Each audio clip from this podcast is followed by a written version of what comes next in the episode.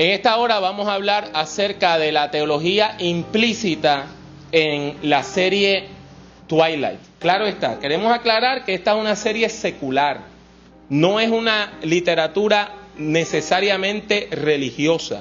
Sin embargo, por el tema que toca, tiene muchos elementos religiosos. Si usted se fija, el primer libro comienza con una cita bíblica. Y usted puede ver en el diseño una manzana en unas manos. Y la autora ha dicho claramente que esa es una alusión a la caída del ser humano en pecado al relato de la creación en Génesis. Por lo tanto, estos libros tienen un alto contenido teológico y por eso los estamos analizando hoy. La serie de libros Twilight ha vendido más de 85 millones de copias de libros. Y esas copias han sido traducidas a 37 idiomas alrededor del mundo.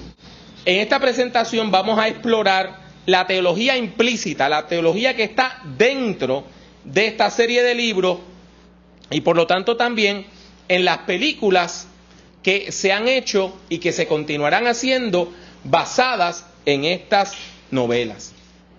Las novelas que componen esta serie son cuatro en libros y hay una que no sé si ustedes saben que solamente está disponible en el Internet. Twilight, que en español se llama Crepúsculo, es el primer libro, seguido por New Moon, Luna Nueva, que es el segundo. El tercer libro se llama Eclipse, en inglés Eclipse, y en el cuarto libro el tema es Breaking Dawn, que ha sido traducido como Amanecer. Ahora bien, la autora originalmente había dicho que el libro, la serie de los libros iba a terminar con el cuarto libro. La autora originalmente había dicho que el cuarto libro era el último. Sin embargo, como esta serie fue tan exitosa, ella comenzó a escribir una quinta novela. Parece que ella empezó a circular esa quinta novela para propósito de que la gente empezara a, analizar si debía ser publicada o no. Y una persona de manera ilegal publicó en el Internet de manera clandestina los 12 capítulos del el nuevo libro que se iba a llamar Midnight Sun, el sol de medianoche. Originalmente la autora trató de pelear con eso, pero ya se habían difundido tantas copias que hoy ella lo que hizo fue colocarlas de manera gratuita en su website, stephaniemayer.com. Y si usted quiere leer en inglés los 12 capítulos de esa quinta novela, puede ir al website de ella y descargarlos de manera gratuita. No sé cuántos de ustedes sabían eso. Estas novelas han servido de base a varias películas. Están siendo adaptadas por el cine. Twilight y New Moon fueron adaptadas por una autora llamada Melissa Rosenberg. Y Twilight debutó en noviembre del 2008, dirigida por Catherine Hardwick y teniendo a Kristen Stewart en el papel de Bella y a Robert Pattinson en el papel de Edward Cullen. New Moon debutó en el cine en noviembre del 2009. Y en esta película, un personaje que aparece en la primera película, en el primer libro, de manera periferal, Jacob, se convierte en un personaje importante, en uno de los personajes principales de la novela.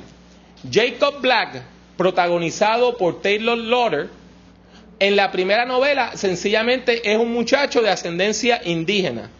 Sin embargo, ya en la segunda novela se ve que él es parte de una raza de hombres lobos que han estado batallando con los vampiros. Se espera que Eclipse debute en junio de este año. Y Breaking Dawn está en proceso de producción. Se estima, se cree que como la novela Breaking Dawn es tan larga y ocurren tantas cosas, que la van a dividir en dos películas. Pero tiene un grave problema. Y es que aparece en la cuarta novela el personaje de una bebé vampiresa, que a pesar de ser bebé, tiene unas características de adulto. Y la tecnología todavía no permite crear una pequeña bebé adulta que pueda hacer todas las cosas que la novela dice que hace la vampiresa. Y por eso no hay mucha prisa en hacerla, porque están todavía buscando cómo la tecnología vale, va a permitir crear este personaje que lo van a tener que crear básicamente por computadora. Cuando hablamos de la cantidad de dinero generada por esta serie, es una cantidad inmensa. Si usted estima que el precio regular de estos libros es de más de 20 dólares y usted multiplica 85 millones por más de 20 dólares, estamos hablando de una cantidad enorme de dinero. Se estima que la autora ha tenido regalías por los libros nada más de más de 300 millones de dólares. En el caso de la película Twilight, la película Twilight produjo un ingreso bruto, un ingreso completo de 384 millones de dólares, casi 385. Y esta todavía está tracking, o sea, todavía está, se está contabilizando la cantidad de dinero, digo, que produce Twilight, que produce la primera película. De esa cantidad, 192 millones de dólares fueron recaudados en Estados Unidos y 192 fuera de Estados Unidos. El caso de New Moon ha sido excepcional, porque New Moon, a pesar de que salió nada más hace tres o cuatro meses, ya ha recaudado más del doble de la película Twilight. Va por más de 700 millones de dólares, de los cuales nada más 292 fueron recogidos en los Estados Unidos y más de 410 millones de dólares en el resto del mundo. Por lo tanto, queda claro que esta serie ha generado un interés tremendo, un interés tremendo en todo el mundo. La autora de estos libros se llama Stephanie Meyer. Es una mujer joven, nacida en el 1973.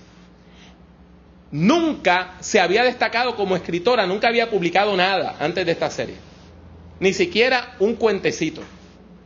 Trabajaba como recepcionista en una compañía que administra propiedades. O sea, contestando el teléfono. Su primera novela fue rechazada por 14 agentes literarios antes de que encontrara uno que le dijera, vamos a ver cómo publicamos esta serie. Ahora bien, Mayer es miembro de la Iglesia de los Santos de los Últimos Días. O sea, es mormona. Ella pertenece a la Iglesia de los Mormones. La Iglesia de los Mormones no es estrictamente una iglesia cristiana. La iglesia de los mormones es una iglesia que tiene unas diferencias doctrinales muy grandes con la mayor parte de las iglesias que se denominan evangélicas, protestantes y de la iglesia católica también. Tienen unas doctrinas muy extrañas que supuestamente fueron reveladas cuando un ángel llamado Moroni apareció en los Estados Unidos y encontró unas tablas de oro donde estaban escritas unas doctrinas que fueron recogidas en lo que se llama el libro del mormón.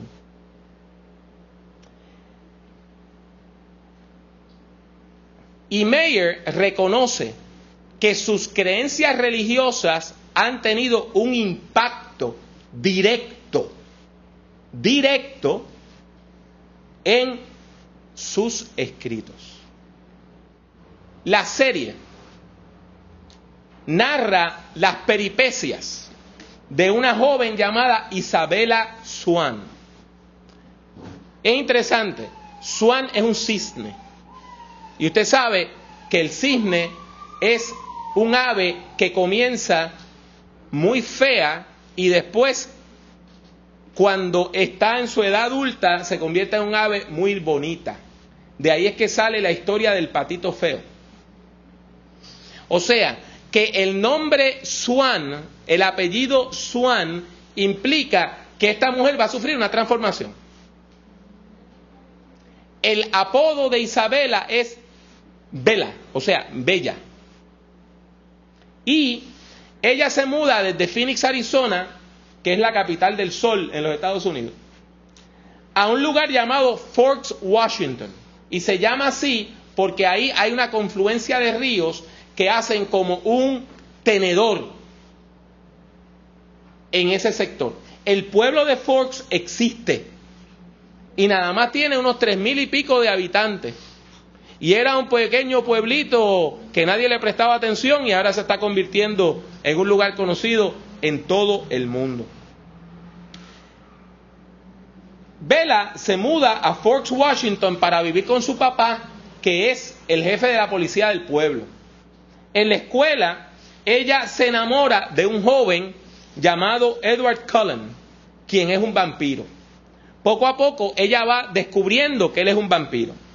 La saga explora las dificultades de la relación, porque no es una relación interracial, es una relación entre especies. Porque un vampiro no es un ser humano y un ser humano no es un vampiro. La serie termina con el matrimonio entre los protagonistas, un embarazo que sorprende a todo el mundo y la conversión de Bella en vampiresa.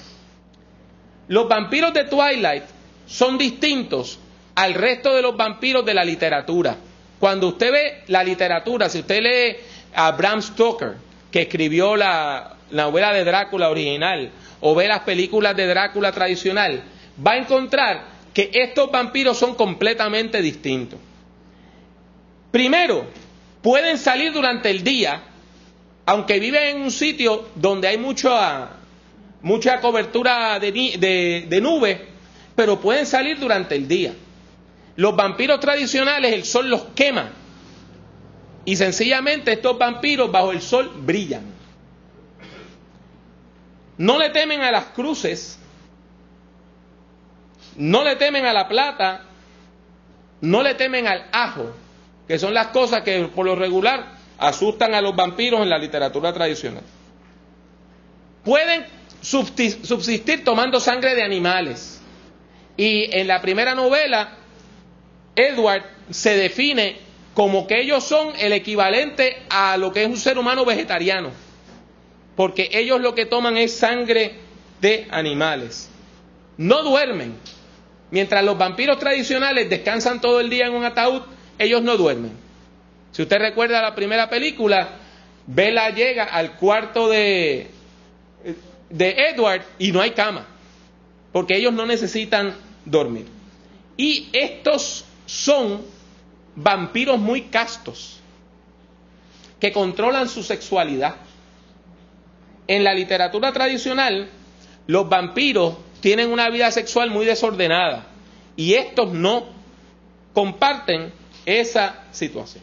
La serie termina con el embarazo de Bella,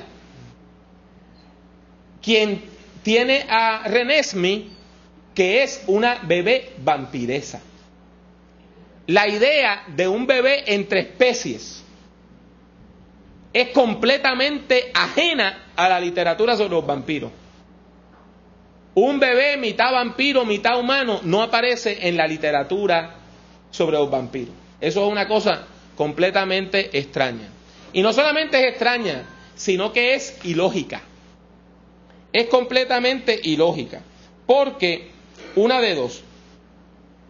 O un vampiro tiene semen común y corriente y puede ser papá y engendrar un ser humano común y corriente, o tiene veneno, porque todos los fluidos son venenosos y un acto sexual lo que haría sería convertir a la otra persona en vampiresa.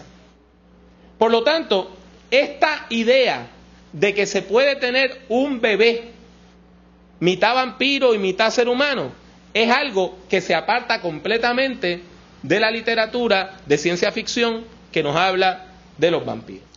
Estamos aquí porque queremos ver las pistas teológicas que tiene esta serie. Y la serie de Twilight tiene varias ideas teológicas. Una es la idea de que la sangre da vida y vida eterna. La segunda es que Edward es un tipo de Cristo, es un Salvador. La tercera es que Vela funciona como una Eva o María o las dos cosas. La cuarta es que Carlyle, el papá de Edward, funciona como un Dios creador. La quinta es que Renesmi evoca la figura del niño Jesús. Y finalmente, en términos teológicos, la novela termina hablando de una paz que nos recuerda la paz del reino de Dios. Hablemos primero de la sangre. Si usted nota, toda la literatura sobre vampiros es muy religiosa. En la literatura tradicional, una de las cosas a lo que le temen los vampiros es a las cruces. Y casi siempre las personas que batallan contra los vampiros son muy religiosas. Algunas series, como la serie de Buffy the Vampire Slayer, se apartan de eso. Y hay una persona que es secular, que está luchando contra los vampiros. Pero en las series tradicionales son gente muy religiosa, armadas de cruces y de cosas así, quienes pelean contra los vampiros. Twilight, como toda la literatura de vampiros, ve la sangre como un vehículo para la inmortalidad. Mientras el vampiro tome sangre humana, vive. Y puede vivir por siglos o por miles de años. En la teología cristiana, nosotros celebramos lo que los discípulos de Cristo llamamos la cena del Señor y otras tradiciones llaman la Eucaristía o la comunión. ¿Y qué decimos? Recordamos el pacto que Jesucristo nos enseñó, que esta copa representa la sangre del nuevo pacto. Hay grupos cristianos, como la Iglesia Católica, que afirman que ocurre el milagro de la transubstanciación, que cuando usted se toma el jugo o el vino, se convierte en sangre en su cuerpo. Hay otras teorías, como la teoría de la consubstanciación, que es que junto con el vino o el jugo va el impacto de la sangre de Jesucristo. De todos modos, nosotros entendemos como cristianos que la sangre de Jesucristo tiene poder. Y que es por medio de la sangre de Jesucristo que usted y yo podemos aspirar a la vida y a la vida eterna. Los vampiros juegan con esa metáfora de la sangre que da vida y vida eterna. Lo único que en este caso ellos la toman, se la beben, tomando la sangre de gente inocente. El caso de Edward es interesante porque Edward es un salvador.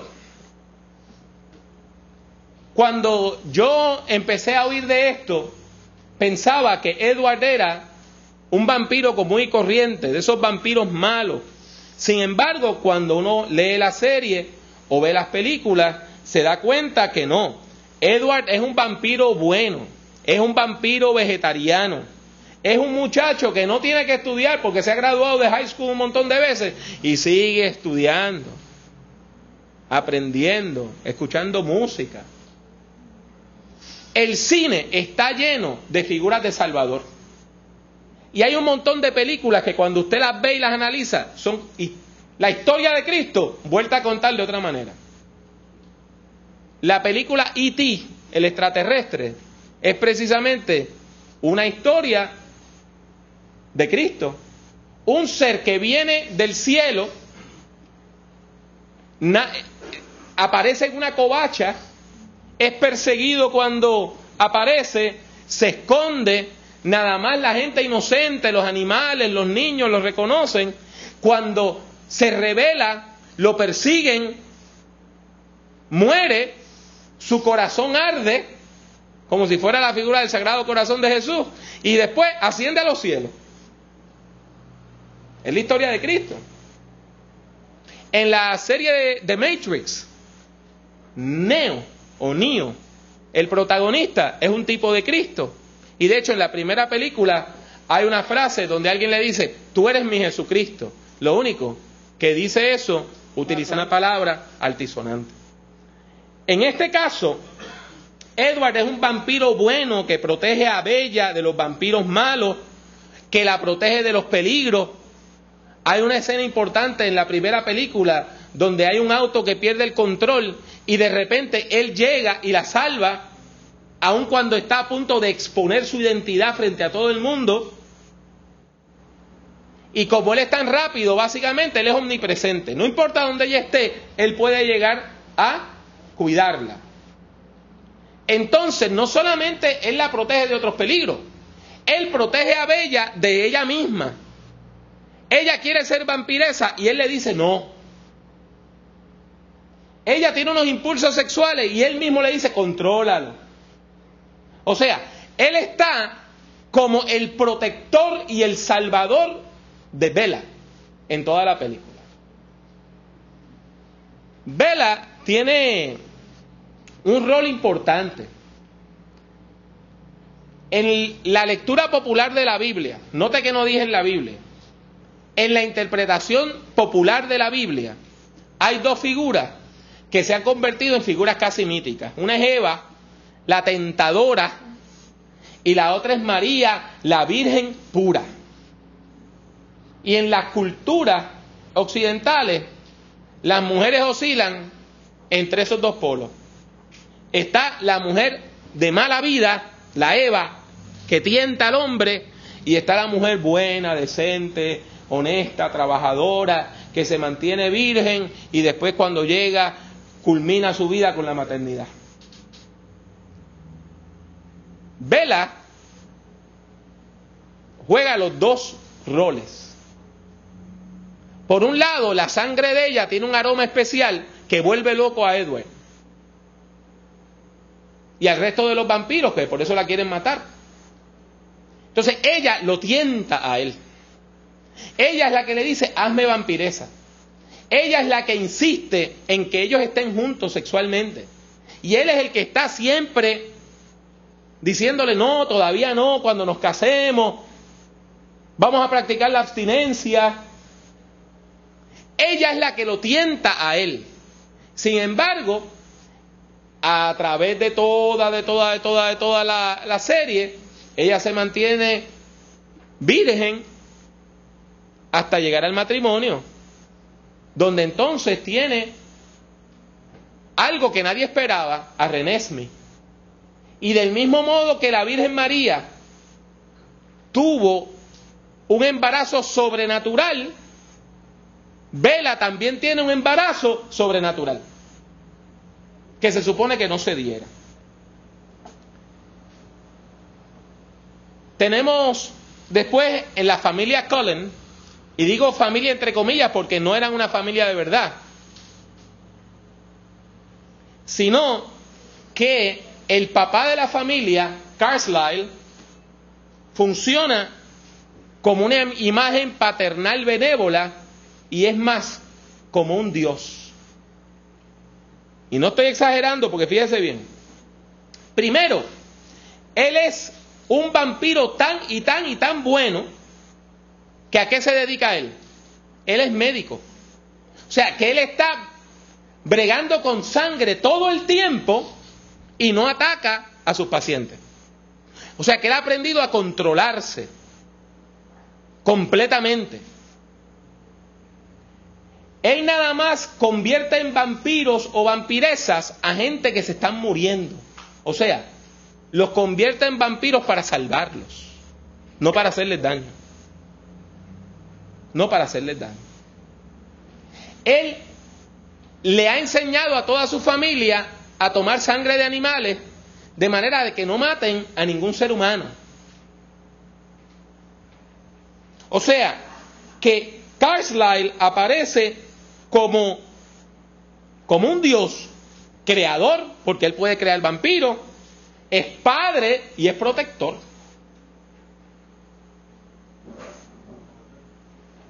Pero hay vampiros malos que quieren hacerle daño a la gente y aún estos vampiros buenos tienen que tratar de controlar sus malos deseos.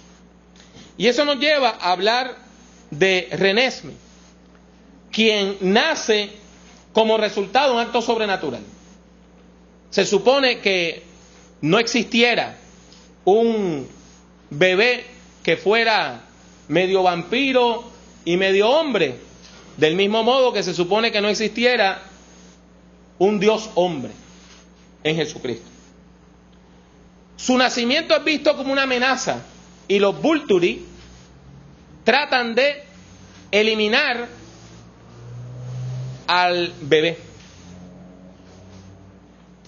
Y se crea una guerra. Aún los Quailut, los hombres lobos, piensan que aquí está ocurriendo algo malo, luchan entre ellos y cuando Jacob se convierte en el líder, entonces viene la paz. Así que hay varios puntos de contacto entre estas historias. Finalmente, tenemos la idea de que la unión de Edward y de Bella, el nacimiento de Renesme, la derrota de los Vulturi y la paz con los hombres lobos, con los Quailut, inauguran una nueva era de paz. Y los libros terminan con paz con un tiempo de paz, donde hay paz entre los vampiros, entre los vampiros y los hombres lobos que eran enemigos, y entre los seres humanos y los vampiros. Y esto evoca una imagen que aparece en Apocalipsis 20, la imagen del milenio, mil años de paz en el mundo. La serie también trata temas éticos. La ética se refiere a cómo nosotros los seres humanos vivimos y cuáles son los valores que orientan nuestra vida. Entre los temas que se tocan en esta serie está la abstinencia sexual, la virginidad, el determinismo y el libre albedrío, la, la victimización y la violencia contra la mujer, la sumisión y la subordinación de la mujer y el matrimonio eterno. En primer lugar, el tema de la virginidad es central a toda la serie. Y el tema de la abstinencia sexual es, central a toda la serie. Toda la serie habla de eso. Una vez más, Edward es el que trata de preservar virgen y pura a Bella y ella es la que tienta a Edward. Esto es importante porque, como yo les dije, la autora de esta serie pertenece a una iglesia o un movimiento religioso muy conservador en los Estados Unidos, llamado la Iglesia de los Santos de los Últimos Días Mormones. Y esta es una de las iglesias o movimientos religiosos en Estados Unidos que enseñan la abstinencia como doctrina. Y no solamente eso, sino que en Estados Unidos hay todo un movimiento de abstinencia que van a las escuelas y hacen una promesa de abstinencia, etcétera, etcétera, etcétera. Aún dan talleres, retiros, donde se enseña esto. Y muchas personas han entendido, yo creo que correctamente, que esta serie empalma, entronca con ese movimiento de abstinencia. Porque si usted se fija, básicamente tres de las novelas lo que tratan es de cómo preservar la abstinencia de Vela. Tenemos el problema del determinismo. Usted se preguntará qué quiere decir eso del determinismo. Mire, lo que nos referimos a lo siguiente. ¿Cuánta libertad tiene el ser humano para actuar? Nosotros vivimos en un mundo cerrado, donde hay un destino que guía nuestros caminos, o usted y yo tenemos eh, la libertad de escoger qué hacemos en la vida. En esta serie hay una lucha entre determinismo y libre albedrío. ¿Por qué le digo eso? Por un lado, Edward y Bella están atraídos el uno al otro de una manera que no importa lo que ellos hagan, no se pueden separar. En la novela New Moon, ¿qué es lo que ocurre? Edward, convencido de que él le puede hacer daño a Bella, se retira y él pasa casi toda la segunda novela o casi toda la segunda película distante de ella y al final no se puede mantener distante. Ellos están predestinados para estar juntos, están predeterminados para estar juntos. Esto es importante, ¿sabe? Porque esta literatura impacta de manera particular a la juventud. Y yo como padre, lo menos que yo quiero es que mis hijos adolescentes entiendan que ya a los 13, 14, 15 años su vida está completamente determinada y que tienen que permanecer en una relación no importa el daño que les haga.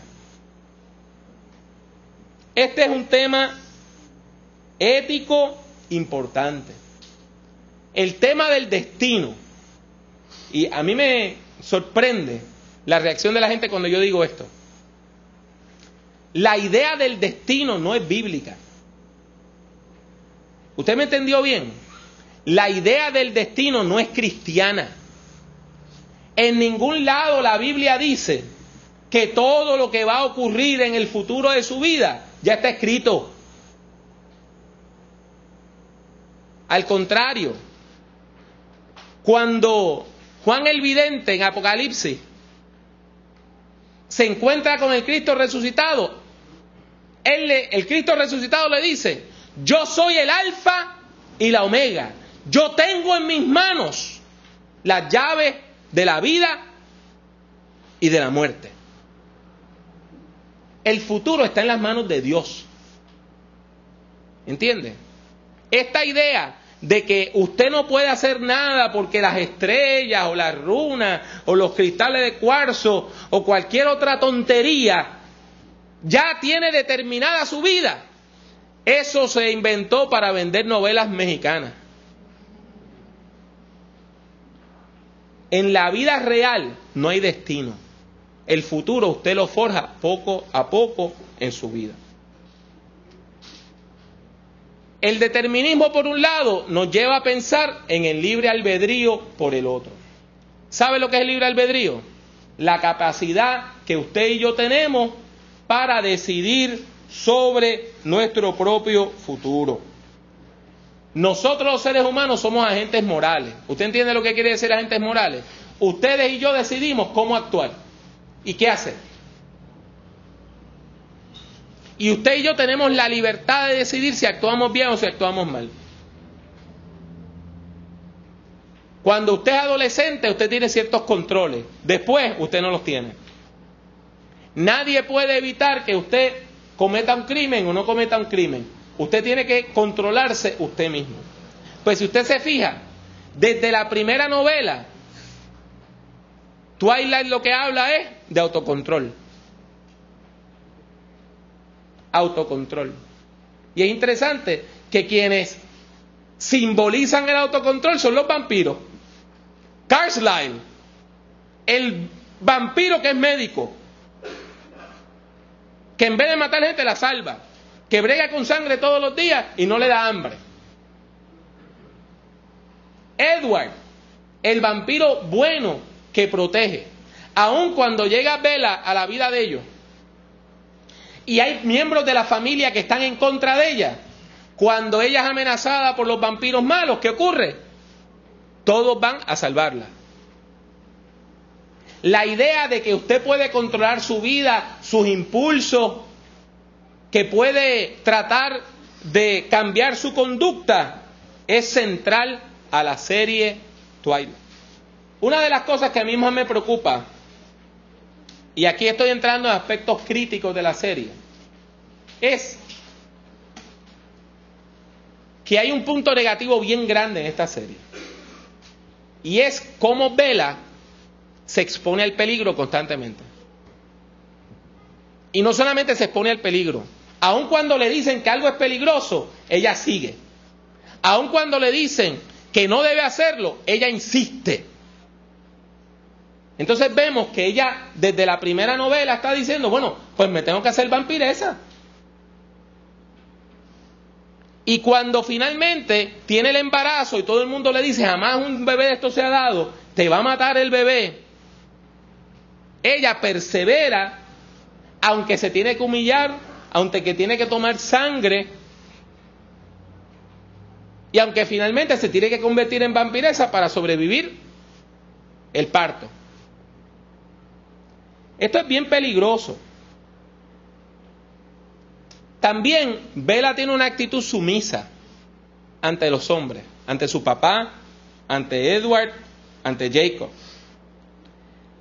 Y es bien peligroso para mí, como padre, bien peligrosa la idea de una novela que le enseña a las mujeres a exponerse a la violencia. El mismo Edward le dice, si tú y yo estamos juntos, yo no sé lo que pueda pasar porque yo tengo una fuerza sobrenatural. Y si te mato en el proceso, y a ella no le importa, y se sigue exponiendo, se sigue exponiendo al peligro. Déjeme decirles, es una enseñanza sumamente peligrosa. Es como si en una novela se hablara de que hay un fuego y la gente en vez de alejarse, se queman voluntariamente. Y eso nos lleva a hablar de la actitud de sumisión y de subordinación de Vela. Tan pronto empieza la primera novela, Vela se muda a casa de su papá, su papá es soltero, no hay una figura materna, entonces ella cocina, ella limpia, ella se convierte en el ama de casa, en una actitud sumisa ante su papá. Una vez Edward llega a su vida, ella se rinde a él. Tú mandas aquí, hacemos lo que tú digas. Cuando Edward no está, ella busca a Jacob, se somete al hombre, se subordina a él. Déjeme decirle que esto es lo que más críticas le ha traído a la serie del impacto que puede tener en la vida de la jovencita la idea de que usted se someta a una relación con alguien que usted sabe que le puede hacer daño. Más aún, esta novela es parte del interminable ciclo de literatura, de canciones y de novelas que lo que hacen es exaltar al chico malo. Yo nunca he escuchado una canción dedicada al chico bueno. ¿Cuántas canciones hay dedicadas al chico malo? ¿Cuántas películas hay dedicadas al chico malo? En Puerto Rico hay todo un género de música que es el reggaetón dedicado a qué? Al maleanteo, al gánster. Se exalta al chico malo, se exalta al chico peligroso, ese es excitante. Se exalta a aquel que tiene como un secreto, como un misterio. Y los otros son unos tontos. Yo le puedo testificar como pastor que la mayor parte de las mujeres que se casan con un monstruo terminan golpeadas o asesinadas o refugiadas en un lugar para mujeres maltratadas. La historia más peligrosa que hay para las jovencitas es la bella y la bestia. Que dice que si usted se casa con un bestia y le da mucho cariño, se convierte en un príncipe. La mayor parte de los bestias, si usted le da mucho, mucho, mucho cariño, lo que hacen es que se convierten en más bestias y más malcriados. Otro punto, y es el, el último de estos puntos que quiero traer es una doctrina que nosotros los cristianos no tenemos. Nosotros los protestantes evangélicos no tenemos. Pero que es central a la teología mormona. Y es la idea del matrimonio eterno. En la teología de la Iglesia de los Santos de los Últimos Días, el matrimonio es eterno. Más aún, en la teología de la, de, la Iglesia de los Santos de los Últimos Días, nada más se salvan las mujeres casadas con hombres piadosos. Y se supone que en los cielos hay una gran cortina. Las mujeres están a un lado los hombres están al otro lado de la cortina y la única manera que una mujer puede pasar del lado de la cortina donde están ellas al, al, otro lado que simboliza la vida eterna es si su esposo saca la mano y la pasa. No sé cuántos de ustedes saben que la iglesia mormona originalmente practicaba la poligamia. O sea, que los hombres se podían casar con muchas mujeres. Hoy la iglesia de los santos de los últimos días, mormones que nosotros tenemos en Puerto Rico, no enseña eso. En Estados Unidos y en otros países hay montones de grupos pequeños de esta iglesia mormona que practican la poligamia. Y ellos lo hacían como algo evangelístico. Porque un hombre bueno y cristiano se tenía que casar con muchas mujeres para salvarlas. Porque si ella se casaba con un impío, no podía tener vida eterna. ¿Qué pasa? Que si usted se fija, Edward es eterno, es un vampiro. Y Bella termina convertida en vampiresa, es eterna. Y se casan y tienen un matrimonio que eterno. Esa idea del matrimonio eterno, de la familia eterna, eso es parte central de la teología de la iglesia mormona.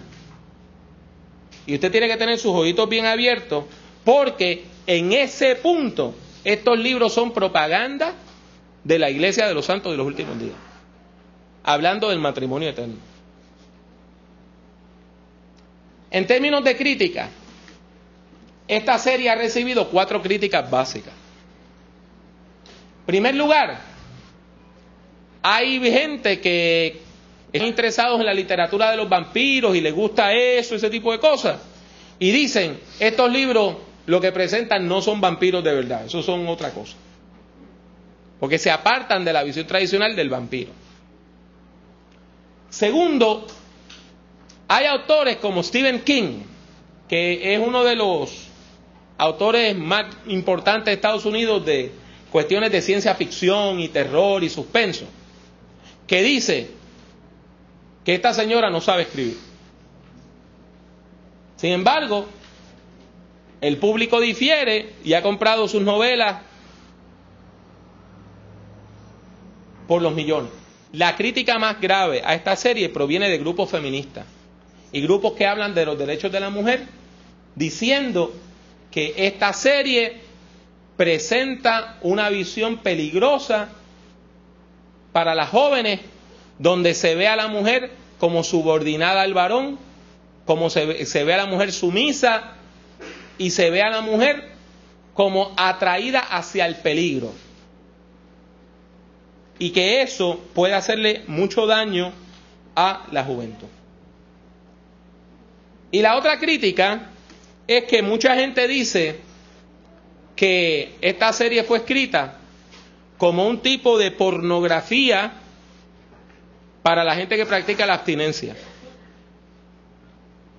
O sea, porque aunque Vela finalmente mantiene su virginidad y practica la abstinencia, está luchando contra eso desde, desde la primera novela. Yo concluyo diciéndole lo siguiente. Esta serie tiene puntos teológicos claros claro.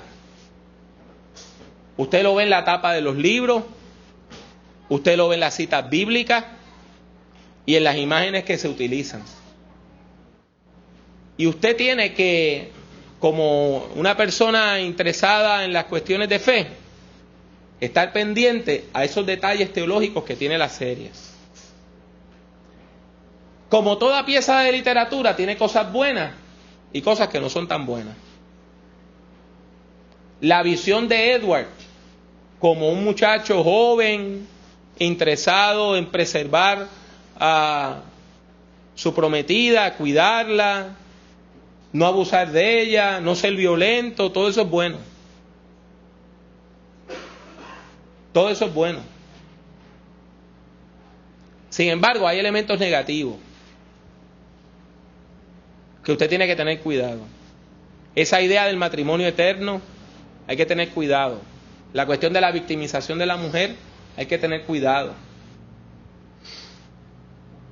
Uno de los grandes problemas que tiene la juventud es que la juventud se siente invencible.